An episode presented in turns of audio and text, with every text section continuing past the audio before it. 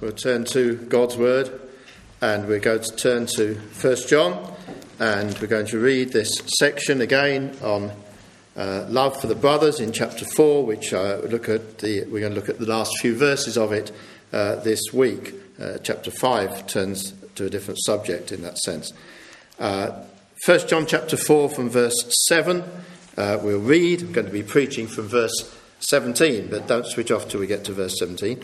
Um, and indeed, this is one of those passages, and John does this so often. He's done it in smaller passages, he does it in bigger ones. If you look closely, uh, the beginning of this passage and the end are little bookmarks, as it were, of what goes in between. He comes back to where he started.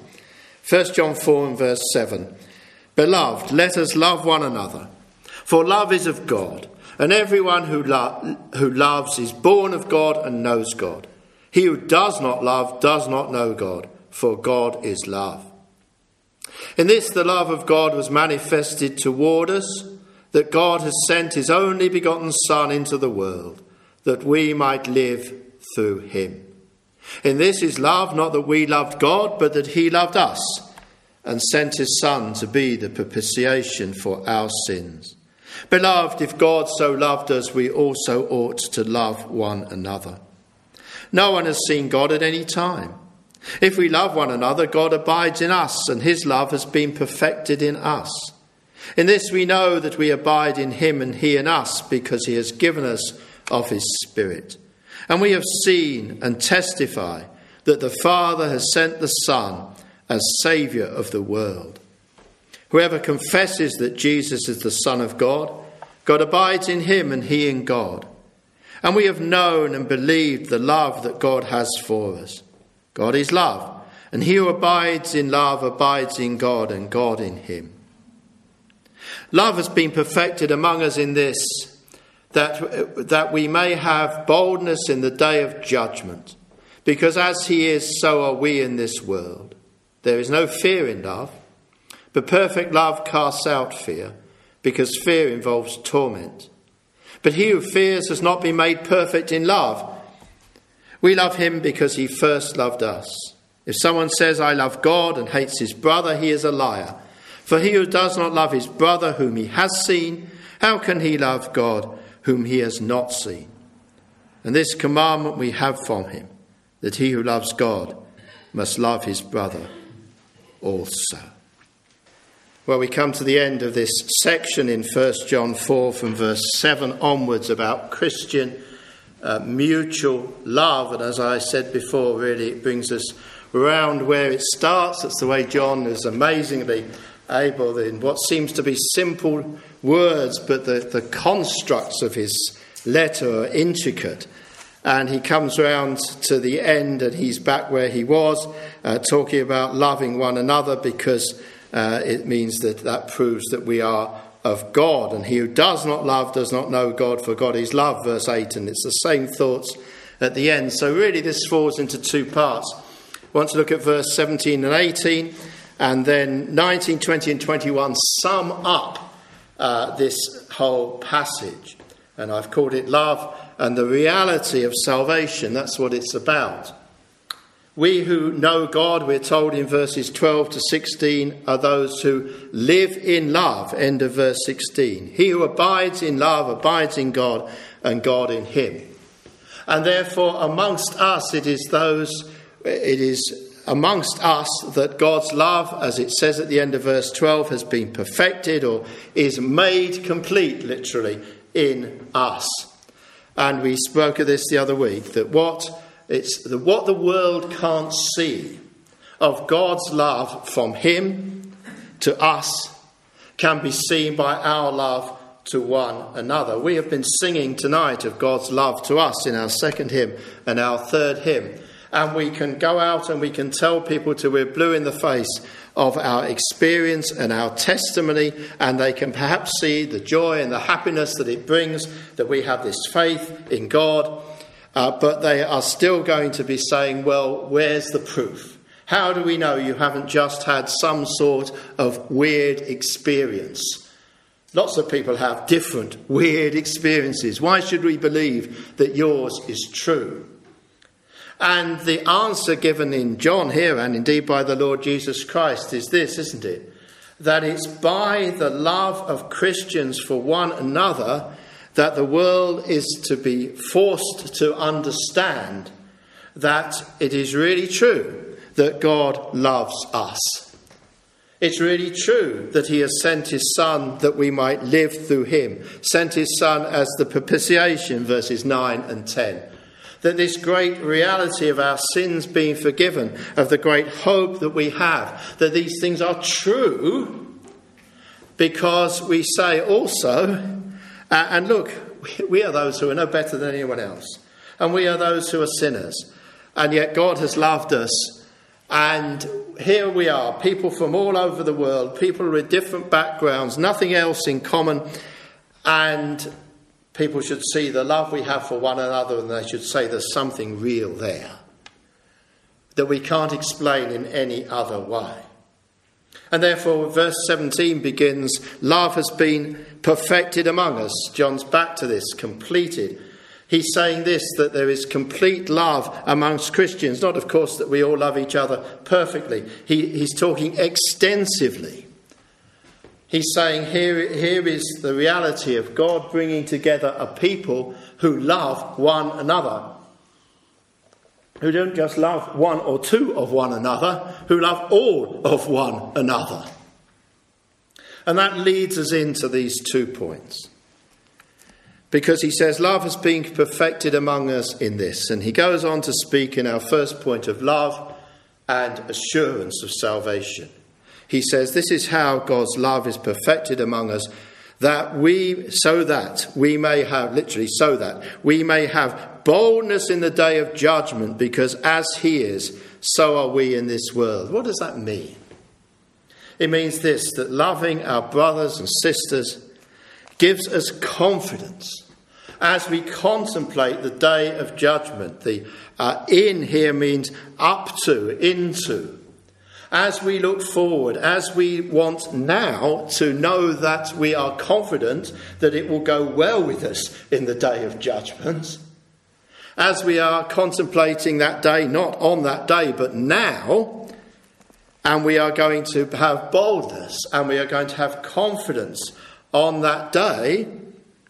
And we say, How can we? And we can say, Because of the evidence that God has given us that we are truly those who belong to Him. Because one of the great problems in the Christian life, isn't it, is doubt. Not maybe that some Christians certainly can, can doubt sometimes under Satan's temptation that the gospel is true, but I'm not talking about that. I'm talking about the doubt where we say, I know that the gospel is true. I, I know that all the, I believe all these other people are Christians, but sometimes we doubt ourselves because we see our sins and we don't see the hearts of others, we can only see our own. And Satan says, See your sins. Can you really be confident that on the day of judgment they're not going to rise up against you? Can you really be confident that someone like you, God, Christ, is going to own on that day? And we, the answer back to him is this.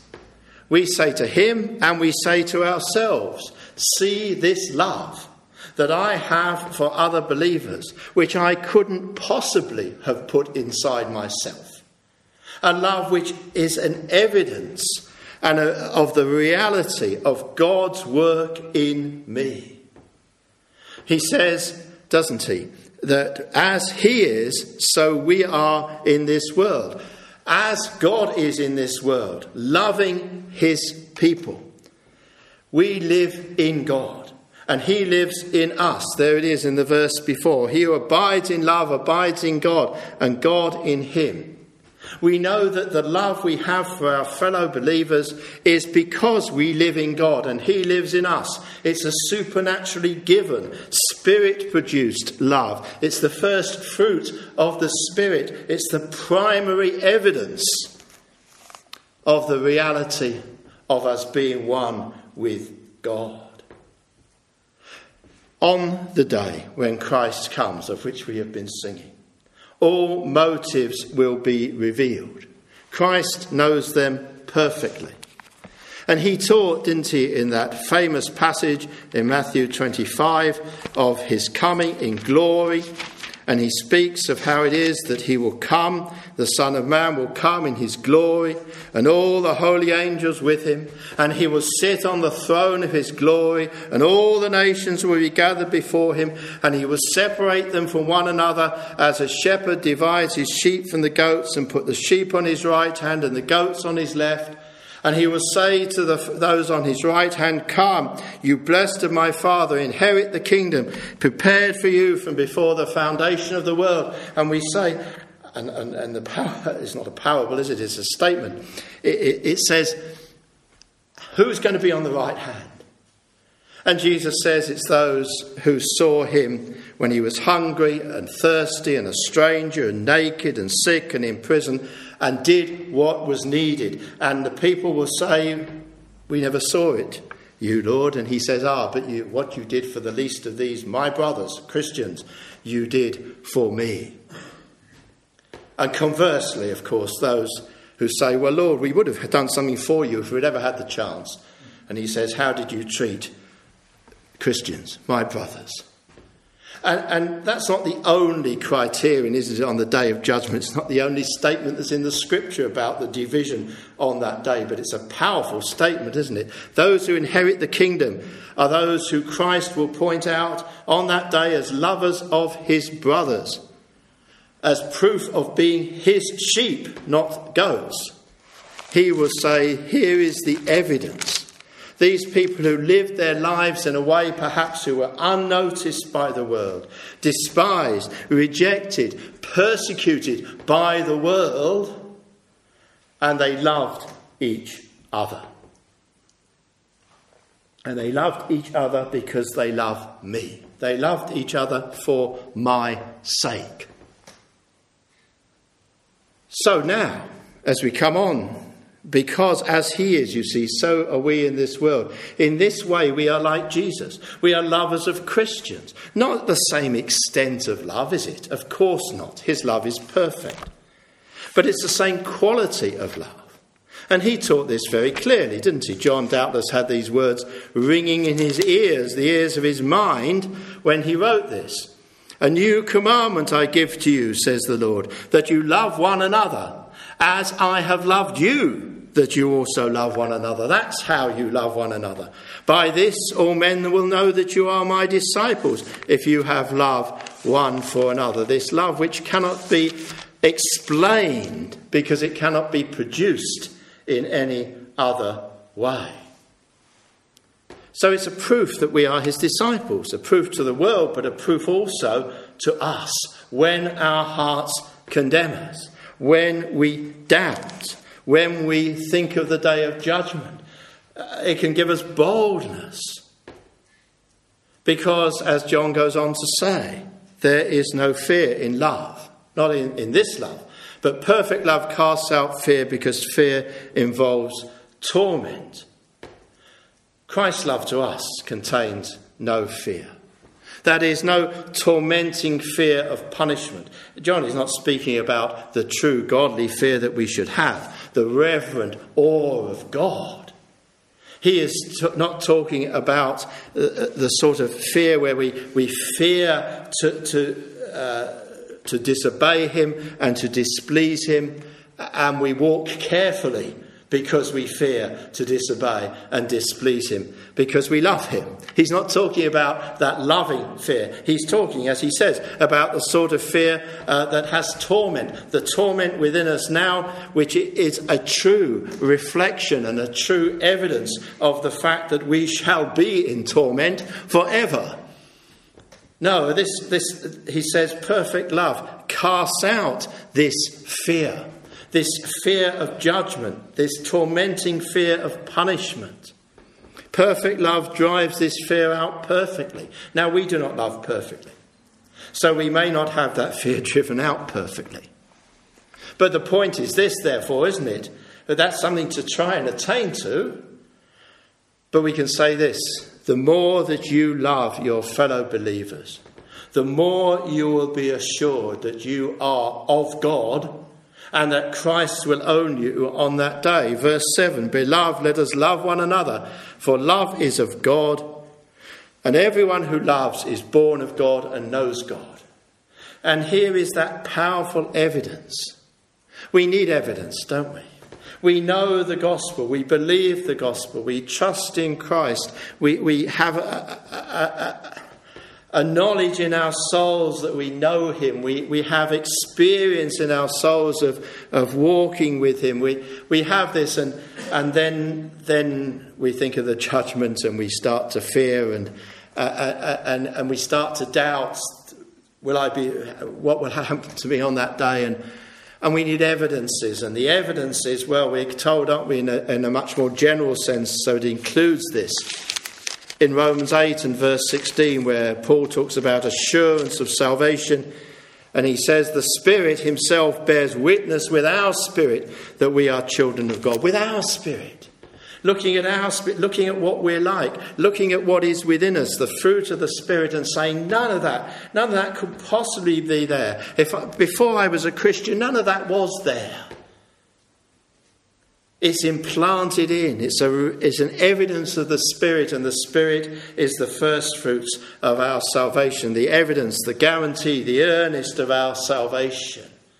And we have God's Spirit within us. He has put his spirit within us. And then, and we see, as we see the evidence of the spiritual life, it's a witness. The other witness is the direct witness of the Spirit. And the two go together. The witness of the Spirit, where we call out Abba, Father, and the witness of our spirit as to, to the reality that His Spirit dwells in our spirit. And therefore, we can be assured as we see the fruit of the Spirit, that we are safe because we are of God. If you fear judgment, it is because of your sins. Indeed, if I, we can say more, we can say if you fear judgment, it is because you believe there is a God who will judge and you believe that you really are a sinner and the world goes on by believing there is no God, or if they do, believing that they're not going to be condemned for their sins. If you fear judgment, it's because of your sins. And if you keep on sinning against believers, either by what you do or what you don't do, either by commission or omission, and your conscience tells you you are not walking aright, you are not treating your brothers and sisters aright, you are not loving them as you should, you are not showing that evidence that Jesus spoke of in Matthew 25, if you keep on sinning in that way, you will keep on fearing that you are not a Christian. The more you fail in love, the more you will fear that you are not a believer, and I would say rightly. So, to quieten your doubts if you are a believer, what must you do? Well, you see, the point is what you mustn't do. If you're not a believer, if you're not truly a Christian, and you will say, you keep saying, the Bible keeps saying, love to Christians is the evidence of being saved. And you say, well, I, and you talk to yourself and you say, I, I don't see it in my heart. Well, you will quieten your doubts. This is what you will do. You will excuse your lack of love. Probably you will excuse it by criticizing your fellow believers. How can you love those people?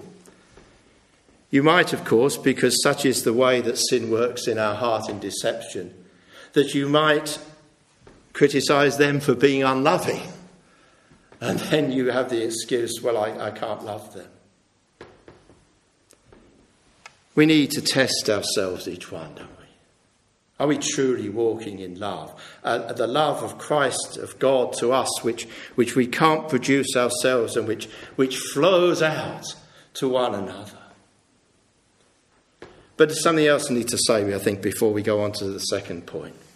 Uh, and I think I said this the other week, but it's uh, it, it, in a different way. But it, we, we need this. We all need this. You may, we all do, let's not say you may, we all do sometimes feel guilty because we don't do more for other Christians. And we can feel guilty sometimes that we don't do for other Christians what we absolutely can't do. To use a very silly example, you shouldn't feel guilty if you don't give a believer a lift to church if you haven't got a car. But sometimes, some Christians, some of us, brothers and sisters, we have the sort of conscience that starts thinking, I should do something for someone even if you can't do it at all. And you might, as we get older and we get more infirm and we get more laid aside and we used to do things for people and we used to be active to, to love and we would visit people and we would do all that we could for others in practical ways and we just can't do it anymore. And Satan comes in and he says, See, well, you thought you loved them, but you're not doing what you did. And he starts putting doubts in our souls. What do you do? Well, you say, Well, I am going to show the love that I can show. Now I can't show the love that I used to in the ways I did. And how are you going to show that love? Well, perhaps you're going to get on the telephone and you're just going to talk to someone. But even if you can't do that or you're not doing that, what are you doing? What can you do? You can pray. You can pray spiritually. You can pray for your brothers and sisters. You can say, Lord, there is so and so, and I used to help them in so many ways, and I can't do anything for them. Other people have had to take that burden up, but I pray for them. And you do it from the heart, and you do it in Christ's love. And this will reassure your hearts. How could you do that? Why would you do that if you're not a believer? When no one is seeing you, and there you are pouring out your soul requests for the good of other Christians. How and why would you do that if you don't love them with Christ's love? You wouldn't do it. Behold, he prays was the test, wasn't it? The evidence of Paul's conversion. Paul, the Pharisee, who would have stood on street corners and prayed so everyone could hear him, but now he's really praying. Prayer is such a powerful evidence, isn't it? True prayer of being a believer. We cry out to God. And if we love one another, we will cry out to God for them if we can do nothing else. And in the remainder of the time we have, I want to move on then to this second point, which brings all this to a conclusion. Love as the test of life. We can say that one man wrote a commentary on the book of First John called The Tests of Life. life so much of you can look at First John like that. He is trying to distinguish, he's trying to, to reassure Christians, but he's trying to challenge people who are false believers as well. And here is love as the test of life. And it starts here in verse 19. We love because he first loved us. Now, if you've got the authorized version or the King James, you'll have, or the New, uh, New King James, we love him because he first loved us. Uh, but that him shouldn't be there. But the point is, well, it shouldn't be there because John has been talking all the way through about our love for one another, not our love for God. And yet now he's beginning to come to talk about our love for God again. And the problem with the hymn is not that it's not a true statement, it's that it's too restrictive. If we say we love because he first loved us, that's true of we love God because he first loved us, and we love believers because God first loved us and therefore brought us to himself in Christ. The whole passage here is about loving one another, but John is going to come on in the next verse to talk about someone who says, I love God. You see, if you have love in your heart to God as well as to fellow believers, it results from God's love to us. Verse 9 in this, the love of God was manifested toward us, that God has sent his only begotten Son into the world that we might live through him. Here is God giving us love. Here is God, as we sang in our second hymn, being beforehand with us, having loved us with an everlasting love, a love which has brought us to Christ in due time. And therefore, we should love God, and we should love God for saving us, and before we love our fellow believers. This is the primary love, isn't it? And we ought to love God, and we ought to love one another. And it's the result of the Holy Spirit's working. Verse 13 By this we know that we abide in him and he in us, because he has given us of his Spirit. The Holy Spirit given in God's love. What an amazing love. Here he speaks of God giving his Son, and then he speaks of God giving his Spirit. The Father gives the Son and the Spirit for our salvation. There is love the Holy Spirit coming to indwell us, to sanctify us, and to empower us, and to give us, as part of that power, the power to love God and to love one another with a holy love. So, John goes on to say, if someone says, I love God, and hates his brother, he is a liar. For he who does not love his brother whom he has seen, how can he love God whom he has not seen? And we've seen that before, haven't we? He says that we know, verse 14 of chapter 3, we pass from death to life because we love the brethren. He who does not love his brother abides in death. He, he comes back to this. If you don't love a seen brother, you cannot love an unseen God. For God is manifested in the believer by his, by his Holy Spirit. And Christians, therefore, those who are truly of God, have been born again of God, and therefore we love one another. Whereas those who openly or secretly despise Christians are not themselves Christians. Verse 14 of chapter 3. We know that we have passed from death to life. Here's the test of life because we love the brethren. He who does not love his brother abides in death. Whoever hates his brother is a murderer, and you know that no murderer has eternal life abiding in him. And we see this, don't we? We see it in so many ways, even in our day. We see people who would say they're Christians, and when we stand up for biblical truth, they hate us and they oppose us. And you have to say, because the, we believe the word of God, well, then they're not believers at all. Let me give you two very brief historical examples to, to demonstrate this.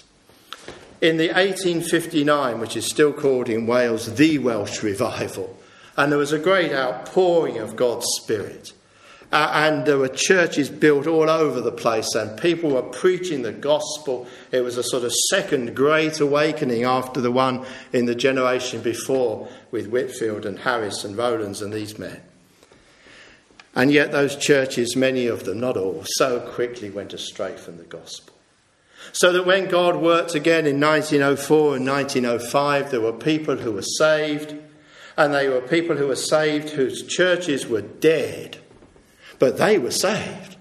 And therefore, they wanted to go back to those churches and they wanted to say, We have been saved. We are Christians. We're, and, the, and they were given the cold shoulder. They were despised. They were rejected so many of them that they, they found other ch- founded other churches, and a lot of the, the Pentecostal churches in South Wales come out of this. You see churches where God has been powerfully at work 50, under 50 years later. And truly born again, new believers, full of the joy of the Lord, are being told you're not welcome here. Are those people who are saying that to them Christians? When Martyn Lloyd-Jones went to Sandfield, you can read it in his biography, 1927, and his church secretary was a man who came to see under the doctor's ministry uh, that he was not a believer.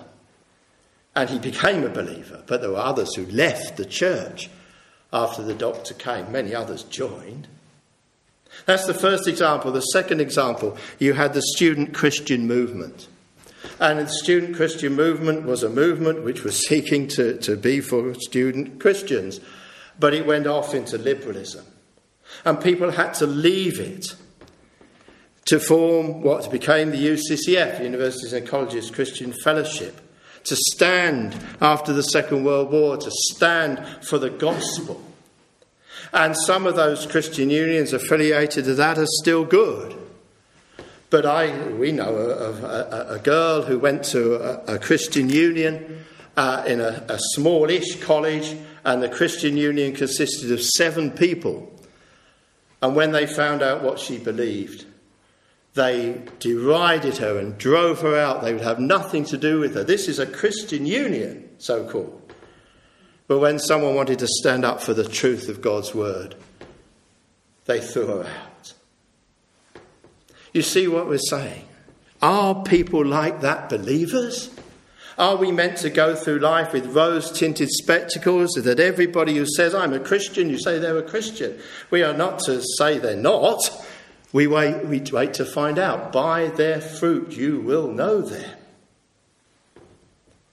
And John puts it, doesn't he? Simply, this is God's word. God puts it if someone says, I love God and hates his brother, he is a liar. And we are not to be afraid of the implications of that for who we have fellowship with and do not have fellowship with. And that leads us to the last verse. Our time has gone.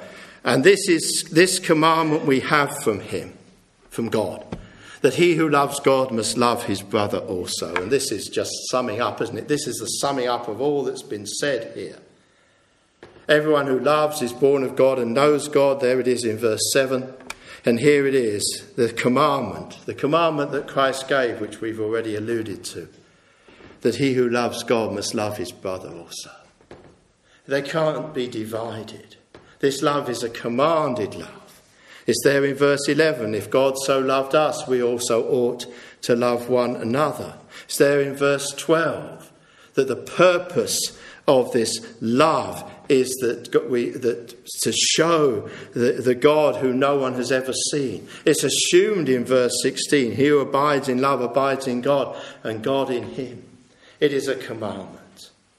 And as with all of God's commandments, it means two things. It means one, it's not automatic, and it means two, it is possible. You don't command people to do things they can't do, and you don't command people to do things that they can't help doing. It is to be worked at by God. And God is the one who gives us power to keep it. Let me just quote from Isaiah and think of it in this context. There's much more to this. I was preaching on this this morning, so it's in my head. But those great verses at the end of Isaiah 40.